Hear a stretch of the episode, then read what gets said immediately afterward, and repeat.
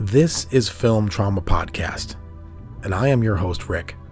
And I spent my entire life savings buying Blu rays. I have a lot of downtime as a professional tattoo artist, and instead of using that time productively to research my next art project, I spent it browsing Blu ray forums, Instagram, and Facebook groups dedicated to collecting films released by boutique labels like Severin Films, Vinegar Syndrome, American Genre Film Archive, Arrow, just to name a few. When I saw a Blu ray collection that rivaled my own, I would feel green with envy and red with rage, and I was compelled to fill my shelves with the films I felt my collection was missing. Now I find myself on the brink of financial ruin, but I've decided to spend my time on movies rather than my life savings and rediscover all the things that made me fall in love with the movies in the first place. If you're curious about what's in my top shelf collection, I've logged everything on Letterboxd. You can find me there under Film Trauma. I'm also on Instagram at Film Trauma Podcast and Twitter at Film Trauma Pod. Now, let's get into today's episode. And I'm back. It's been a while since we had an episode of Film Trauma Podcast, but here I am again on Super Bowl Sunday, no less. And I really don't care about the Super Bowl. I don't follow sports aside from the UFC. I'm not a huge fan, which is strange considering I grew up in Chicago in the 80s and everything was about the, the Bears. And then it was the 93 Bulls. And I did enjoy that a little bit um, back then, but that was that was the extent of it. I was an indoor kid. I would rather be watching The Fly on cable than wasting my time with uh, sports. I thought they were very boring, but um, of course I was a big fan of Hulk Hogan and wrestling and all that stuff. But I, I lost interest in that fairly quickly, and I'm already off on a tangent. So back to the subject at hand movies. Um, today, I'd like to talk about a few films that I've watched again recently. Um, Rolling Thunder, for one, starring the great William Devane, Tommy Lee Jones. Written, uh, the screenplay was by, and the story was by Paul Schrader, and also Heywood Gould. Um, Heywood Gould was brought in to punch up the script and add a little bit more dimension to the original script of Rolling Thunder. Um, probably for the better, I guess. Apparently, the original tone of the film was a little slower, a little bit was a little different than what Paul Schrader had envisioned. I'd, I'd love to read the original script of Rolling Thunder just to see how it varied. I'm a huge fan of Paul Schrader's work, of course, Taxi Driver and um, whatever that one with Ethan Hawke is. I, re- I recommend it to everyone, and I, and I can never remember the name of it, but I thought it was really good. Uh, his movies are they can be a little slow, so I understand um, why they may have brought Heywood Gould in to punch it up. But I found Rolling Thunder to be actually a really slow film, anyway. But in any case, um, directed by who directed this? Do do do. Oh, John Flynn, correct. And I think this was his his first film, John Flynn, from what I understand. Anyway, um, I have the Shout Factory release of Rolling Thunder on Blu-ray, and when you open it up, it's a it's kind of a bare bones release. There is no commentary, but that's okay. When you open it up, it does have the reversible sleeve. It has the Japanese uh, poster of uh, William Devane loading his pistol, his revolver, I'm sorry, looking very much like Robert De Niro in Taxi Driver, uh, bare chested, with the gun holster around his shoulders. But on the opposite side, um, we see the the hook for a hand while he's um, sawing the barrel down on his his shotgun. Um, it's it's a really good story. If you're unfamiliar with Rolling Thunder, the story follows around uh, Major Charles Rane, who uh, was released from a prison camp in Vietnam, and he comes home with his friend, uh, John Vohden, uh, played by Tommy Lee Jones, who was fantastic, steals the show. And it's a, basically just about um, Charles Rane adjusting to his daily life. And when he gets home, he, you know, he can't sleep. He keeps having flashbacks of being tortured. He he comes home to find that his his son is now, you know, 10, 12 years old, maybe he's 11, something like that. He doesn't know his son at all. But um, fortunately, his son um, is very warm with him. He's very open to the idea of getting to know his father. And we don't get a lot of emotional depth there. He doesn't go too far into that relationship uh, for a good reason. But um, Charles Rane, Major Charles Rane, um, who they just refer to as Major in the film, is just adamant about maintaining a relationship with his son. So immediately you're just thinking, okay, that's what this is going to be. Um, he comes home and, and his wife um, informs him that there is all this military back pay that he's entitled to that she didn't spend. So he does have a bit of good news there that although life is difficult for him to, to readjust to, he does have all this back pay that he can do whatever he wants with. And she's and he's very happy about that. He says, Oh, that's very good news. But in that moment where they finally have and in his first day back, um, he's reconnecting with his wife and she admits to him right away that she's been with another man. And it was um, this guy who's been hanging around. He's a cop. And they don't go too much into that other than you see that he's annoyed by it, but he's not hostile. He doesn't treat her badly, he doesn't treat her differently. You can just see that he's very pensive and he probably is holding in a lot of anger and a lot of rage from everything he's been involved in in the last however long. He's been a, a prisoner of war. And so um, this guy, I think his name was Cliff, um, he comes out um, to the shed where Charles Rane is, is sleeping. He can't sleep inside, so he's he's sleeping on a cot out in the shed. And they have this weird moment where he tries to make peace with uh, Major by saying, "Hey, you know, hope I you know I wouldn't be a man if I didn't come to you and apologize to you and say I'm sorry. I hope there's no hard feelings."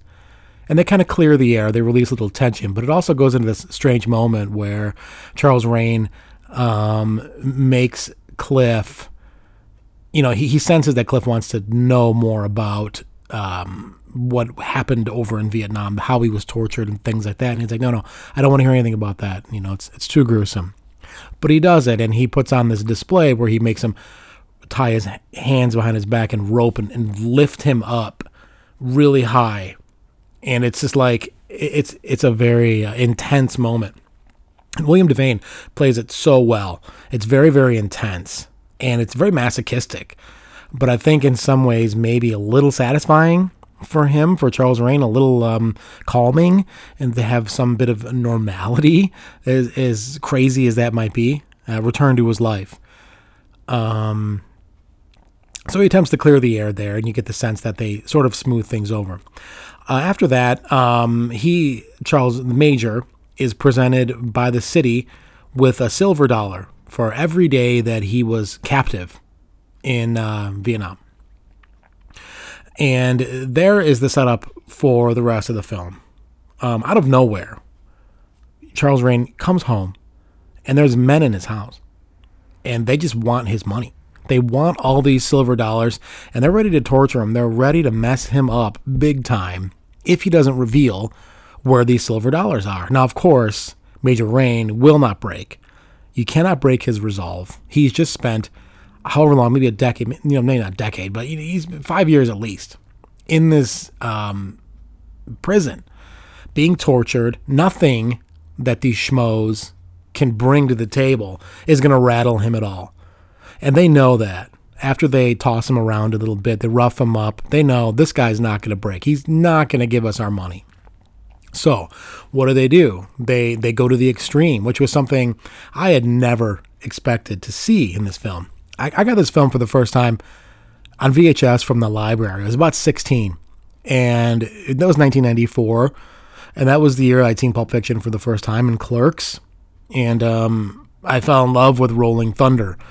Um, I could not find a copy of it. You know, back then it was just VHS. So um, I watched it at the library, returned it, and I just always thought about Rolling Thunder, and I always thought about this scene. It stuck with me, where to get more information out of Major, they stuff his hand in a running garbage disposal and they chew it off, and they kill his wife and kids in front of him. So now this movie has turned into um, from a, POW story to fucking Death Wish. Okay, now it's Death Wish. So um, Charles Rane is recovering in the hospital, and Cliff, uh, the wife's new boyfriend, comes to him and says, "Hey, what is going on? You need to, you know, I wish you had a." Uh, Charles Rane, he's he's just he's pretending like he doesn't know any information about these guys. He doesn't know their names. He doesn't know anything about their anything what they were doing, where they were going. But of course, um, the men have given it all away. They've said their names, they've said where they're coming from, they've mentioned all these things, and Charles Rane, the major, has memorized all of these things, their faces, the, the towns, everything about them, and will not tell anybody about any information about them because he wants to get them himself. So, um, as much as Cliff tries to get the information out of him, uh, Major won't budge. So he um, has to develop this relationship with this girl, this girl who presents, who presented the Major with these silver dollars in the day uh, he came home, or you know, from the ceremony from coming home, and um, you know, she, he sorts of, he sort of, uh, he's trying to recover. You don't really get the sense, I guess, that he is. Uh, much sad. He, he's he's very uh, blank and emotionless. William Devane. He plays a character very blankly. Um, um, he doesn't seem terribly tortured or or bothered by much. You know, even when they were uh, torturing him, he doesn't. Uh, you know, he doesn't. He, but you know, he is. He's been through a lot. So you know, he's uh, you know, upset. But in any case, um, he develops a relationship with his girl, and that comes into to play later. But we go back to um, Tommy Lee Jones, and Tommy Lee Jones's character when we first see him, he's just I mean, what a stud this dude is, right? He he's he's amazing in this film. He's young. I don't know how old he is. Maybe he's 25. He's under 30 for sure. Just a total stud. And he's he gets off the plane he's interacting with Major, and he's like, you know, come by, come to my house sometime, and if you're ever in the area, and we'll, you know, we'll catch up. So you, there's this great scene where Major and um, Vohden part on the tarmac after they're released from the plane at the beginning, and you get this sense Tommy Lee Jones is looking around. He's he's he's lost. He doesn't know what the fuck to do, how to adjust to his life. And he has this horribly obnoxious family who are coming back to greet him while I'm sure he's thrilled. You know, somewhere inside, he has to be happy that he's back. But um, the reality is, you know, you take these guys. According to this is this is from the documentary on the disc. I don't know if it was Tommy Lee Jones or William Devane. One of the two says in the film, you know, you take these guys who are 18 years old, teach them to kill, and then you send them home. And now you have to adjust to real life. And it's like, no wonder. Maybe there's William Devane that said that. And now, you, now, now you wonder why they have so many problems. And that's really uh, Tommy Lee Jones's character is he's he's um, he's just not happy. He wants to go and kill. He wants to kill people still.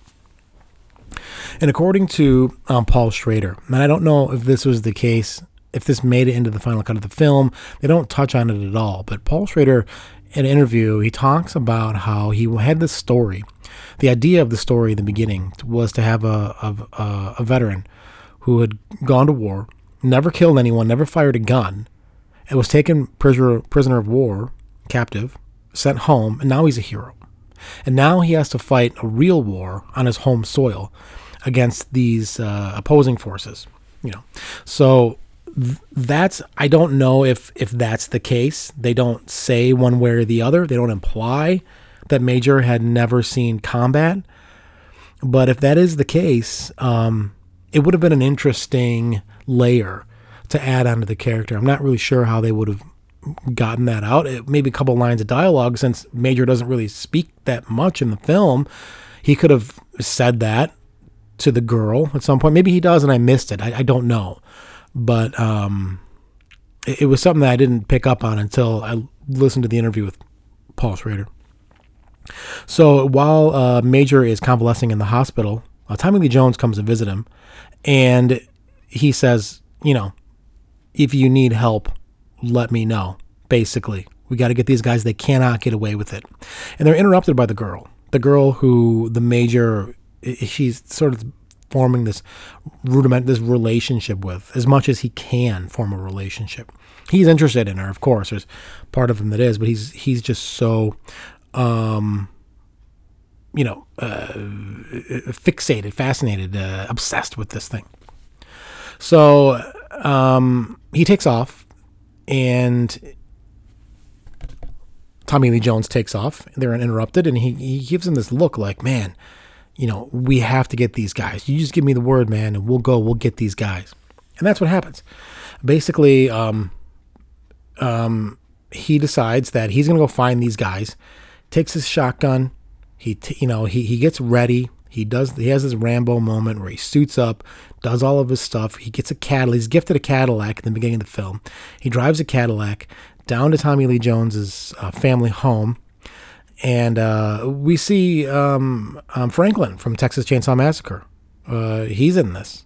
Uh, Paul, um, I can, sorry, I can't remember his name, the actor's name, but uh, he's in this. He plays one of the relatives. They don't say who he is, but um, they all he all he has to do is tell Votel, "Hey man, let's go."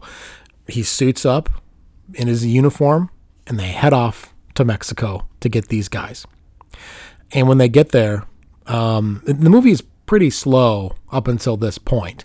Not a whole lot of action happens aside for some a few flashbacks um, and their journey there. He, you know, he he roughs up a couple of guys, and he uses the girl he's dating as bait to sort of lure these other men out, these criminals out. And she catches on, and she gets really mad at him. You know, like, what are you doing, using me as bait and all this stuff? There's not a, lot, a whole lot of action, and there's a ton of downtime when they're laid over in the hotel and developing the relationship and all that stuff. And, and you can tell, like, you know, I, am watching it, and I get it's you know it's a '70s movie, and um, you have to have more patience, be, be a bit more forgiving with these films. And I'm like, okay, what's going to happen is um, they're saving their wad for the third act, and they do. Um, they get to the the whorehouse, um, the brothel. Sorry if that's not in the parlance of our time, um, but they get to the the brothel, and Tommy Lee Jones is just got a hard on to go in there and kill these dudes. He just he cannot wait. He's not nervous. No, he's he's he's hard as a rock, ready to go in there. Except not for the not for a woman, but for the violence, right? Because his task, the major tasks him with uh, uh, uh, getting a uh, a woman, bringing her up to the room, and waiting. And Major is going to signal Votel by tapping his rifle barrel, and then when that happens, come out guns ablazing, basically. And that's what he does. Major comes around the back of the building, takes a guy out, comes up the stairs, into the back door, and now we're it's a, it's taxi driver. Okay, it's basically taxi driver. There is a huge moment where all the men come rushing out of the room. The setup of the the top of the brothel is just this big apartment type area with all these screen doors. Okay, and there's a woman and a John in every single room. And the reason they're going there is because they're gonna take out the first guy. So the first guy comes out and they blast him, shotgun, and they're, they're blasting everybody left, right, and center. And it is uh, fan fucking tastic. It, it, it's it's it's the greatest. I mean, this is the movie. This is the moment in the movie I've been fucking waiting for the entire time, and I was really, really, really happy when I seen it. I absolutely loved it. I thought it was I thought it was great. It was so well done. And um, there's an interview with the stunt coordinator in the in in the interview uh, supplemental section of the Blu-ray. He talks about how that he had um, no stuntmen to work with on set. It was it was only the bouncers and and then the rest, you know, the the the extras that they had cast as these big dudes, and they weren't stuntmen. They weren't stunt actors. They're just big men. So when you shot, you know, they, you would fire the weapon at these guys and yank them back um, through the doorway and they had the squibs exploding on their chest and all that. I mean, these guys were astral traveling, right? It's kind of how he put it. So I thought that was very interesting. Interesting little um, bit of information that um, just these giant men that they had hired, these extras. But uh, the special effects look great. Um, this the stunt core, the fight choreography was a little clunky, not a huge deal. It wasn't a deal breaker by any means. And there's a lot of really cool moments with the major sharpening his hook hand um, into you know into into blades, and he grabs a guy by the balls, rips his balls out. And oh, and then there's a, also a sequence with Cliff. Now Cliff um, is tipped off to the whereabouts of Major Rane and his girlfriend. So from there, he's able to track them down, uh, and he runs afoul of some of the men who killed the the wife and the son. Now he has an emotional. Cliff has emotional investment in this as well, and he, since he's a cop, you know, he has access to records and things like that. So it's just a really kind of, I guess, a way to shortcut this story like how how would this cliff character have this information and who would he talk to to get this? You don't have to necessarily make him a cop. There's other ways you can do it but um, that's the route that they went in this. They just made him a cop. That's how he gets the information quickly and is able to mobilize and get to mexico and um, try to take his part in the revenge process and he does and there's a there's a cool sequence where they're in this abandoned church and he gets into a, a gunfight with these dudes. He takes a couple of them out, then he gets taken out. He gets killed there in this really cool abandoned church, and it was a really, really, really cool scene. Um, from one, and it was one of the bad guys, one of the big, tall, blonde bad guys who had um, fucked Major up in the beginning. He's punching him in the gut and yelling at him and stuff. So, yeah, um, and then and so after all that, they get to the gunfight and then the brothel.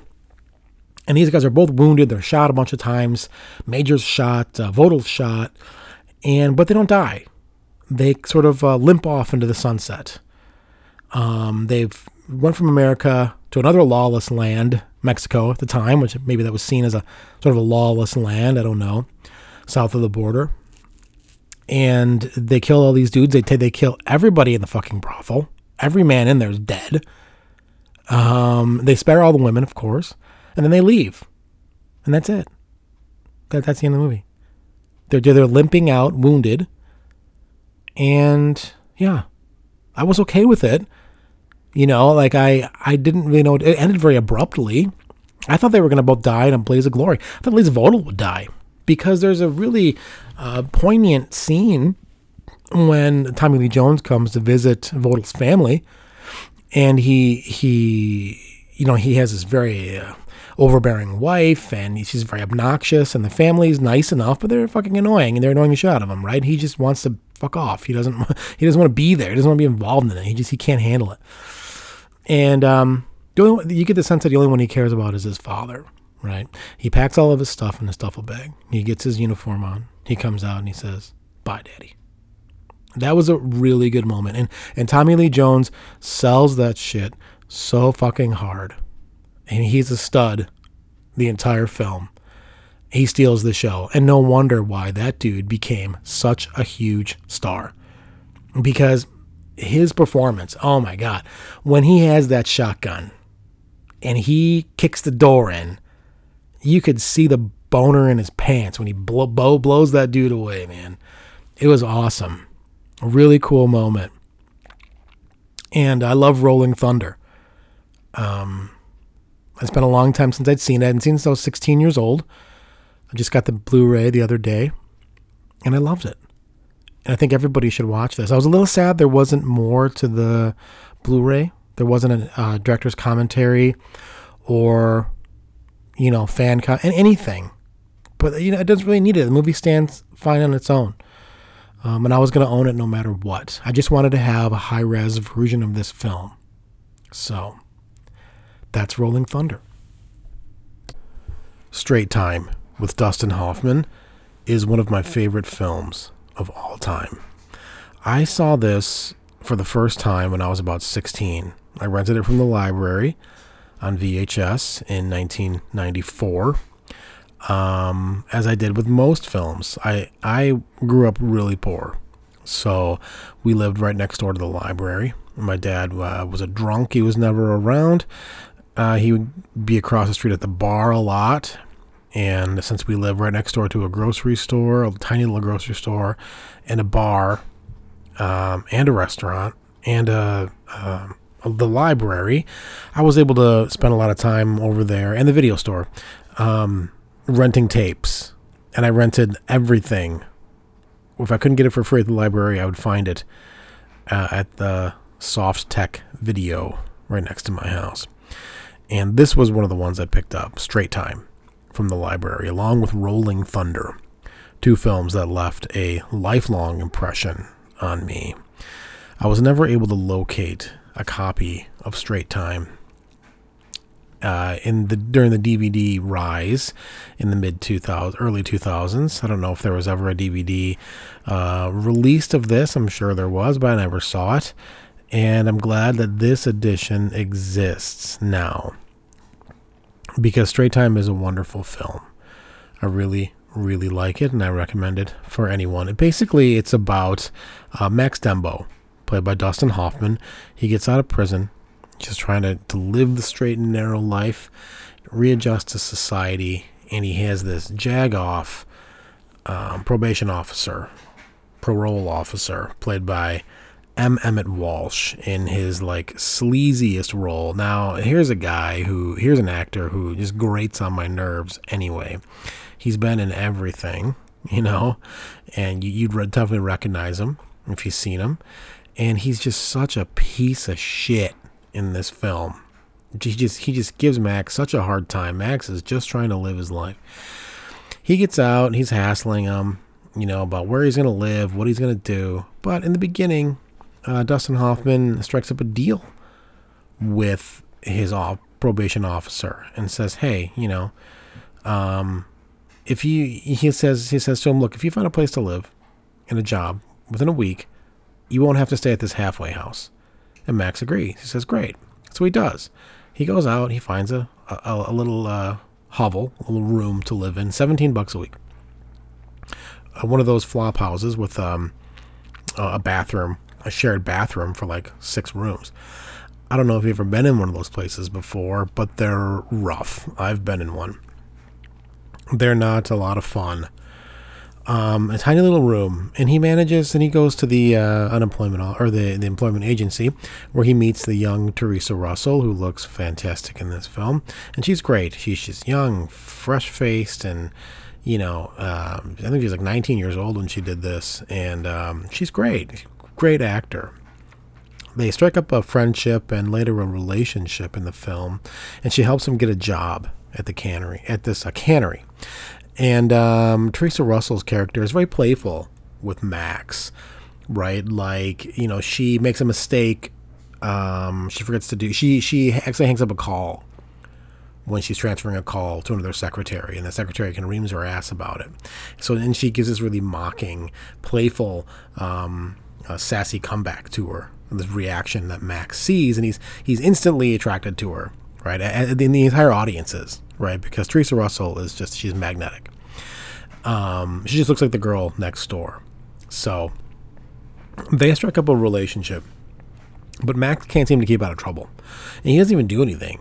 Right, like he's living his life, he's doing his thing. He gets out and he goes over to see his buddy, uh, Gary Busey.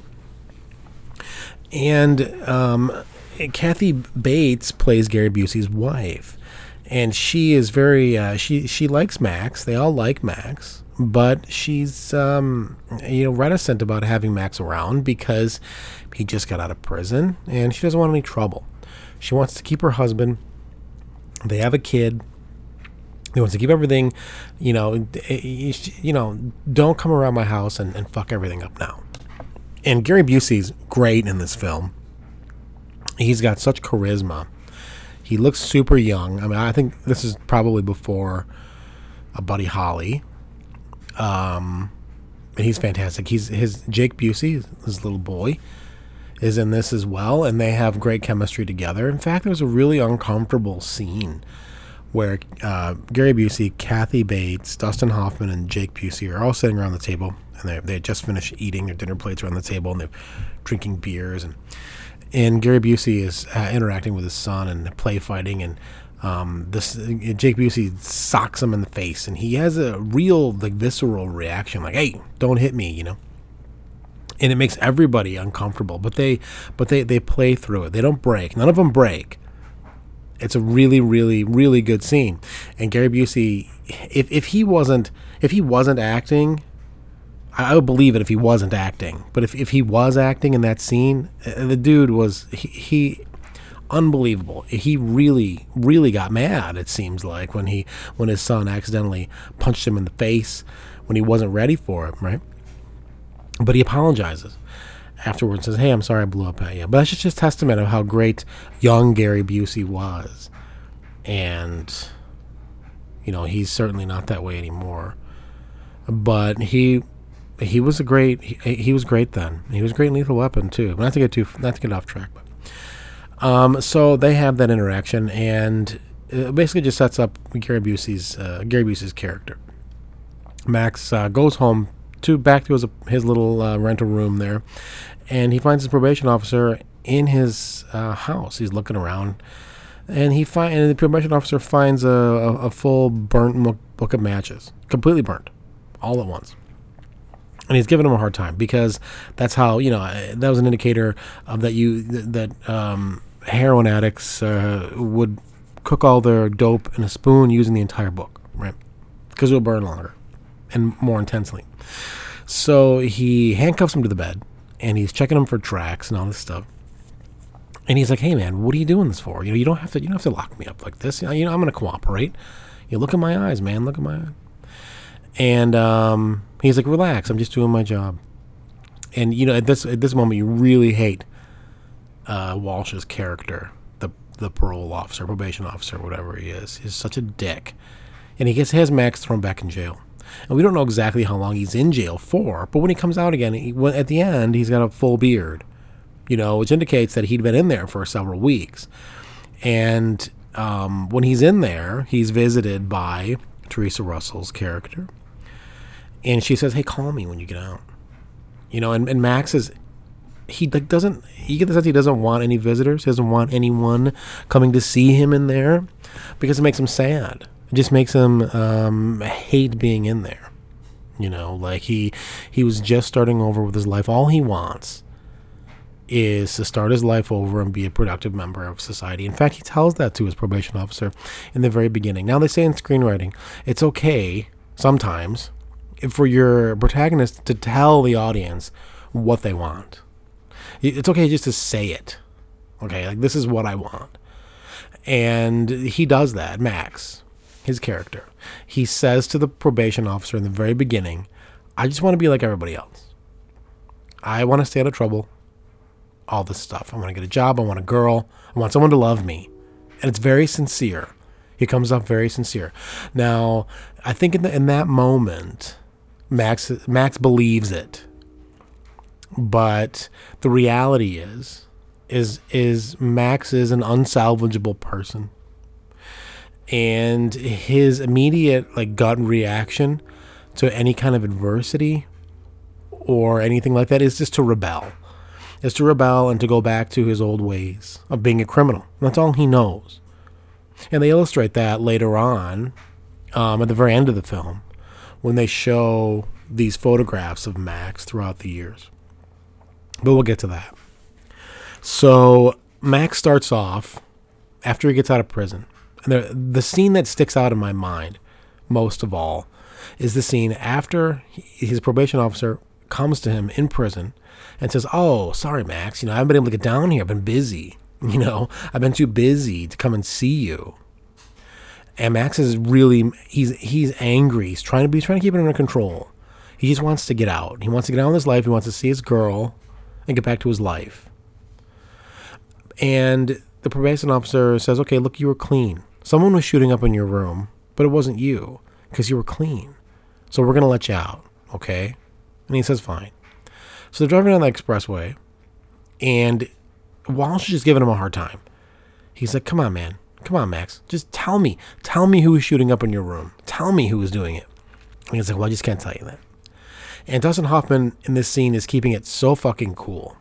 He's looking straight ahead. They're they're driving in the car, and he's not even. He's like, okay, you know, I, don't. You know, I'm not to tell you. I'm not to tell you who was shooting up because I don't think that Max knew who it was. It, it couldn't have been. He couldn't have known because he wasn't there, right? At least on film, unless there's a deleted scene or something else, something that I missed. Um, he he doesn't know who it was, right? So in that moment, when Walsh is giving him a hard time, he grabs the wheel of the car he jerks him through traffic, and there's this really exciting scene where they're crossing over all these lanes of traffic, zipping in and out, almost uh, smashing into some cars that are parked on the shoulder of the road. And they finally pull over, and he drags him out of the car. And, and, and this whole time, he's he's he's he's punching him, he's elbowing him in the gut. He's like, "You motherfucker! You know, you had me locked up for nothing. I didn't do shit. You know." and um, he's, he's, elbowing him, and and and it's for that moment, you're just, it was so satisfying to see Walsh's character uh, get the shit beat out of him, and Dustin Hoffman get his bit of revenge right then, right? So he they pull over to the side of the road, and he pulls him out of the car. And he handcuffs him to a fence, really, really high on the fence. He lifts his arm up as high as he can to the highest point. So he has like no leverage on his legs right? And he's hanging there by one wrist. He's handcuffed, and they're on a busy Los Angeles expressway, right? And then he, to add insult to injury, he unbuckles Walsh's pants and pulls his pants and his underwear down, and he's bare ass, dick swinging on the on the expressway, and people are driving by. Hey, fat ass! And it's it, it's completely uh, reminiscent of an earlier scene when Walsh handcuffed Max to a bed and left the door open when he said, I'm to go make a phone call. And Max is there, exposed, and a little girl just walks by and stares at him. And Max is, feels very humiliated in that moment because he didn't do anything. He just wants to be normal.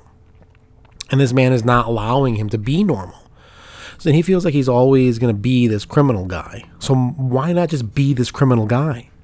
Why be anything else? So he does. And at this point, Max decides to return to his life of crime. And he does with a vengeance. And he starts by doing petty things. And we meet we see a cameo from Eddie Bunker's character, and he's great. And there's another cast of characters, these different guys that he winds up meeting, and uh, Harry Dean Stanton and all this. And they pull these pull these menial jobs. And then they and then they they do this um, and then uh, Max and Theresa Russell's character they have their their romance they're doing all their thing. And he comes and uh, Max comes home late one night and he's covered in in brick dust. And she's like what's all over you?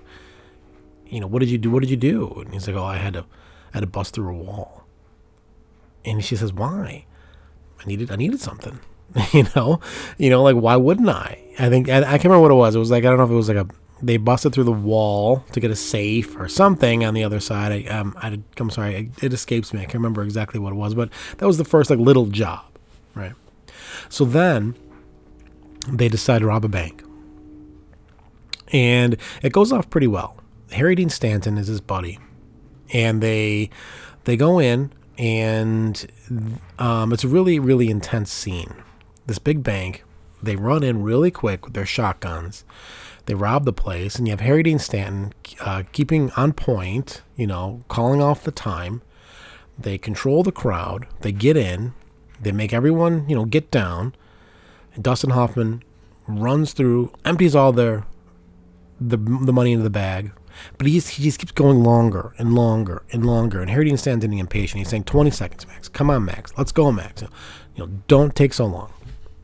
and and then as the viewer you really feel that tension in that moment like oh my god these cops are going to come busting in any second and they don't wind up killing anybody in that scene which is good because it's not it's not what you want you know you don't want to see that you don't want the heat turned up that fast in this there's been a lot of bank robbery movies over the years i've seen and uh, this was a this was a really really good scene so um, they get in the car they drive off and all this stuff and they seem pretty satisfied by it. But again, uh, Max gets a lead. he winds up um, taking his girlfriend out to a jewelry store, and he wants to buy her something nice. And they look around all this jewelry, and some of these pieces are like eighty five hundred dollars, four thousand dollars. But he picks one he can afford with all the all his ill-gotten gains, all the money he just stole from the bank, right? But he gets this idea, and he goes to Harry Dean Stanton and says, "I want to knock off something bigger. I'm going to rob this jewelry store." So they do, and they get to Gary Busey. They bring him along, and they tell him to wait behind the bank, and you know, wait five minutes, and we'll be out. But Dustin Hoffman um, falls victim to his flaw, his greatest flaw, which is he, just, he was just he was just uh, a little too greedy. He just wanted to get too much. He was looking for that one specific piece that his girlfriend really liked, and he couldn't find it. Either they had sold it, or he just couldn't find it, or whatever. But the the, the, the jewelry store scene was great because they're in there and they're smashing through all of the. Uh, the plate glass with their shotgun barrels and these big gloves on, and Max has these really cool goggles, and they're just breaking the glass and taking all the jewels, and it's really, really, really intense and really cool. So they finally, after taking way too long, Harry Dean Stanton is just pissed at him. He's like, "I'm I, this is the last time, Max. I'm not doing this again. You know, you're just you're fucking around too much." So they run out the back door. The car's gone. Gary Busey has driven off. Right. So they they just huff it on foot. They take off through the neighborhoods, running through the alleys, and the cops are on them. And they wind up hopping a fence and getting in a shootout with the police. And Harry Dean Stanton is shot in the gut and he's killed. Now it's unclear if Max like took I think he did go back and take the jewels from him. Um but um he leaves him there to die. Right? And he takes all these jewels and he he manages to escape Max and he wraps them all up in a shirt. And then he goes to find Gary Busey. And you know he he throws a fit and he's beating him up and he's yelling at him he's screaming at him what did you do? Where were you? And and gary busey's very apologetic he says i'm so sorry. I'm so sorry. I got scared. I just got scared. And it's a really great scene uh, busey's very emotional. Max is very emotional. He tells him he's dead. Our friend is dead. And it sucks because i liked him. He was my friend. And he's dead because of you.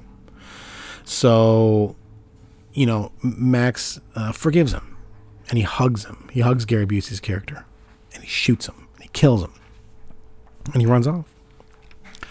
So then, at the end, he runs off to meet his girlfriend at the um, uh, the uh, employment agency, and they run off to start a life together. And he says, "We got to go now. We have to go now, now, now, now." And they go.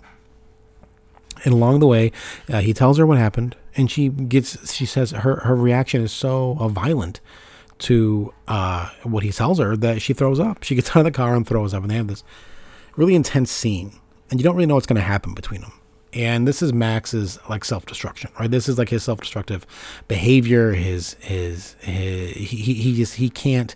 He's dangerous. He's a dangerous guy. He's an unpredictable guy as good as his intentions might seem to himself, he's incapable of he's unsalvageable he's incapable of, of putting anyone else's needs uh, before his own and, and and for him the end will always justify the means right so he he's a dangerous guy to be around but in the end like his he does have a redeeming moment that in the end when they are at the coffee shop having a beer Max decides that he's going to send her home, send his girlfriend home. And they have this exchange, this moment. And, you know, he says, um, she says, Are you sending me home? And he says, Yeah. And, you know, she's upset by it, but, you know, when he kicks her out and tells her to, to leave, he says, You know, uh, because I'm, uh, I'm to get caught. I don't want you to with me because I'm to get caught. And that was the only time in the film that I think Max puts someone's feelings ahead of his own. Now, it has kind of an ambiguous ending because Max just rides off into the sunset. There's no resolution to any story there. It's okay. Like it doesn't it doesn't really bother me, but um in, in some sort of a more of a traditional sense I maybe would have liked to seen a more of a resolution, but because it was the same sort of resolution uh, like in Rolling Thunder, where there was no resolution. They just sort of walk off into the sunset. Both of the anti-heroes live, and you don't know. Maybe Max doesn't ever get caught. Maybe he does. But I like Max enough that I hope he got away. I hope he didn't get caught. Uh, maybe I do, though. I don't know. He's kind of a shithead. But maybe if he didn't get caught, if he maybe managed to fence all that jewelry and live for 15 years on all that money, um, who knows? He he definitely he he definitely got caught, right? Because at the end, they show Max's mugshot, and then they show the mugshots um, for his entire life. And they have this really young photo of Dustin Hoffman as a teenager. And they zoom in on that. And that's the last shot of the film is this photo of Dustin Hoffman. And they zoom in really close on his eyes. And that was Straight Time. It's it's a it's a great film. I loved it. It it was um, very inspirational for me. Um, I was struggling. I, I written a screenplay, and I entered it into several competitions, and it did really well. And from that screenplay, I managed to make several connections in the industry, and by way of these um, know, producers and agents and stuff, and and I don't know. There's something always I felt was missing from my story, my screenplay. And when I watched Straight Time again, it sort of inspired me to go back into my screenplay and and try to, to turn it into a script that wouldn't just place in the finals, but could potentially win. Which is what I hope for. That's my goal for it. And it, it, it you know, Straight Time and Rolling Thunder were two films that inspired me to write this script even though my film, the script that I wrote is nothing like Straight Time or Rolling Thunder, it was inspired by it, those two films. And there are threads, there, there are notes, there's a taste of each of those pictures in my script. And I think that's okay, you know, um, because those are films that always stuck with me. Even though I only saw them once as a kid, they stuck with me. And it wasn't until I was an adult that I was able to view them multiple times. And they're just films that live rent free in my brain. And I, I really, I've only seen each film maybe twice, but I still remember nearly every frame of each of them.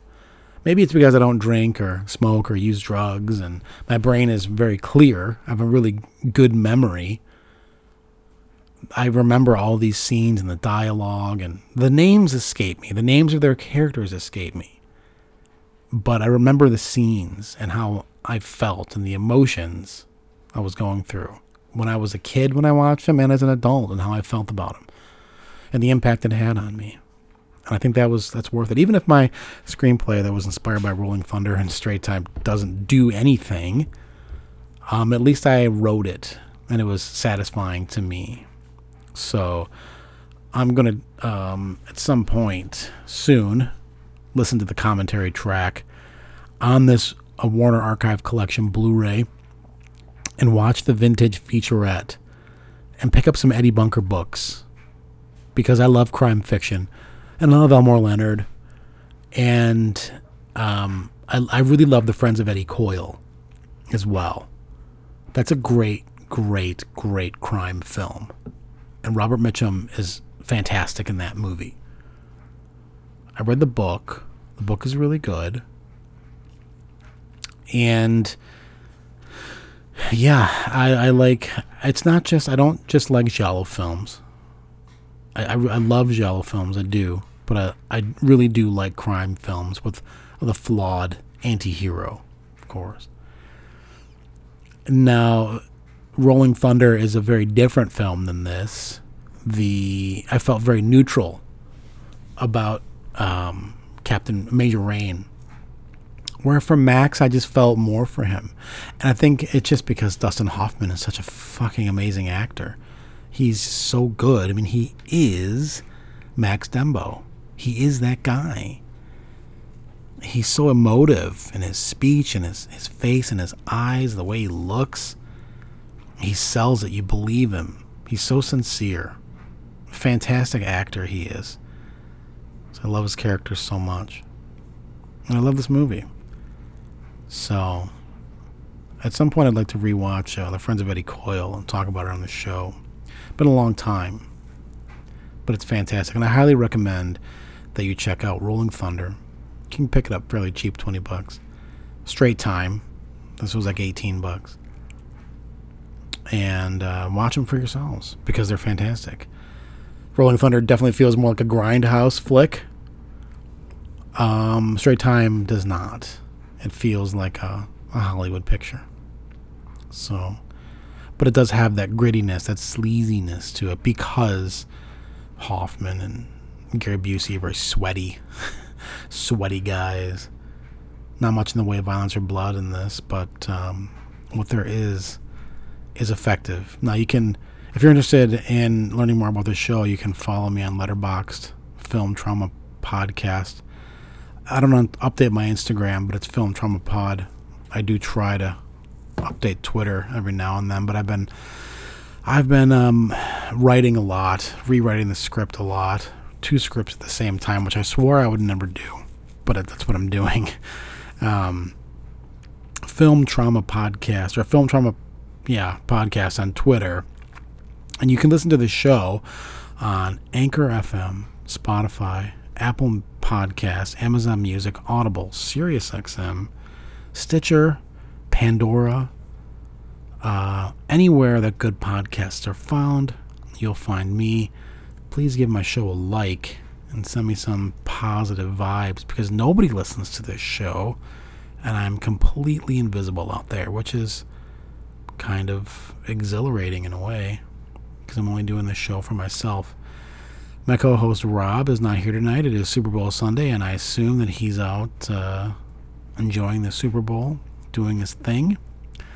Um, I really wanted to talk about these films. It had been such a long time since I'd done an episode, and I couldn't wait. We've been talking about these for a while, Rob and I, and I just I couldn't wait any longer. So sorry, Rob. Sorry that I uh, cut in on here and had to had to get the episode out, but I'll be back at some point and talk with Rob after he watches these films. And we're going to do Shogun Assassin and these uh, Shaw Brothers films.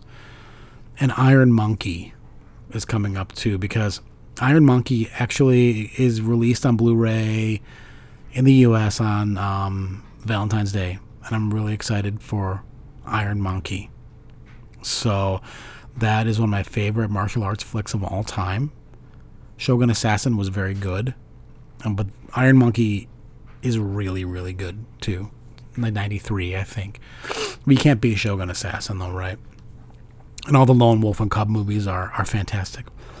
But um, I do have the Arrow Shawscope box sets, and I've got Shogun Assassin. There's a five movie set, Lone Wolf and Cub. We're talking about those soon. Try to get away from the Giallo for a while. Take a Giallo break because um, they're just there's a lot going on with those films. But anyway, this has been Film Trauma, Straight Time, and Rolling Thunder.